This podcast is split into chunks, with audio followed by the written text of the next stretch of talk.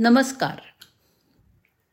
गोष्टीचं नाव आहे उसळ चपाती आणि भीमसेन जोशी. भीमसेन जोशी सगळे त्यांना प्रेमाने आणि आदराने अण्णा म्हणत. ते एकदा गाण्याच्या मैफलीसाठी गुलबर्ग्याला गेले होते. तो कार्यक्रम आटपून अण्णांची गाडी भरतीच्या प्रवासात होती. रात्रीची दोनची वेळ असेल गाडी चालवता चालवता अण्णांनी मुख्य रस्ता सोडला आणि एका आडगावाच्या वाटेला लागले. साथीदारांना कळेच ना की हे चाललेत तरी कुठे. तेवढ्यात अण्णा म्हणाले आमचे एक गुरुजी इकडून जवळच राहतात. आता आयनास अनायासे या वाटेने चाललोच आहोत तर त्यांना भेटून येऊया. रात्री दोनची वेळ असल्यामुळे गावामध्ये अगदी सामसूम होती. थोड्या वेळाने एका अंधारा खोपटापुढे अण्णांची गाडी उभी राहिली. मंडळी गाडीतनं उतरली. अण्णांनी खोपटाचं दार ठोठावलं. एका वयस्कर बाईनं दार उघडलं. चिमणी मोठी केली आणि खोपटामध्ये प्रकाश पसरला.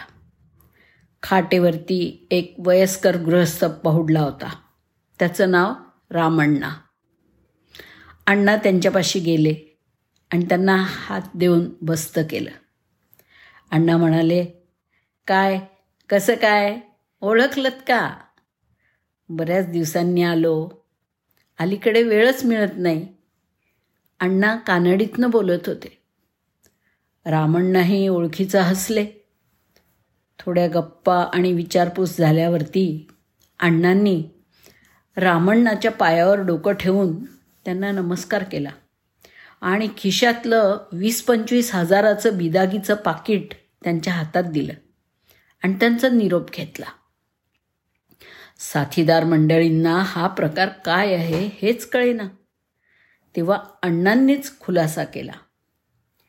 इथून जवळच्याच एका रेल्वे स्थानकामध्ये म्हणजे होटगीच्या आसपास एकेकाळी मी बेवारशी राहायचो.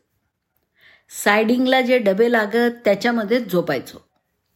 तिथेच रेल्वेच्या थंडगार पाण्याने आंघोळ उरकायचो. आणि खिशात तर दमडा पण नव्हता. गाणं शिकण्यासाठी घरातनं पळालो होतो. कानडीशिवाय दुसरी कोणतीही भाषा येत नव्हती. अगदी भिकारी अवस्थाच होती. स्टेशनच्या बाहेरच तेव्हा हा रामण्णा त्याची हातगाडी लावत असे.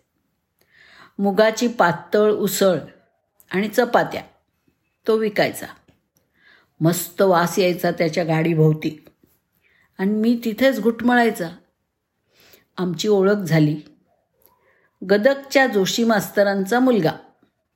गाणं शिकायचं आहे. इतपत जुजबी ओळख मी त्याला दिली. उसळ चपाती पाहिजे का?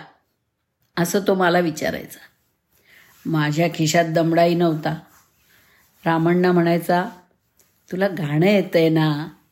मग मला म्हणून दाखव तरच मी तुला खायला देईन. फुकट नाही देणार. घरी माझी आई जी काही कानडी भजनं आणि अभंग गायची तेवढीच मला गाता येत होती. रामण्णाला दोन भजनं म्हणून दाखवली की तो मला पोटभर खायला द्यायचा. जोपर्यंत त्या स्टेशनात मुक्काम ठोकून होतो तोपर्यंत मला रामण्णा खायला द्यायचा. पण फुकट कधी नाही. रामण्णा म्हणायचा तुला गाणं येतं ना? मग कशाला उगाच चिंता करतोस पोटाची? रामण्णाचा निरोप घेऊन गाडी पुन्हा परतीच्या वाटेवर भरधाव वेगाने निघाली होती. साथीदार मंडळी गप्प होती. गाडीमध्ये शांतता होती. धीर गंभीर चेहऱ्याचे स्वरभास्कर गाडी चालवत होते. रामण्णाच्या खोपटात भविष्यातला भारतरत्न येऊन मुगाची उसळ आणि चपातीच्या खाल्ल्या अन्नाला नमस्कार करून गेला होता.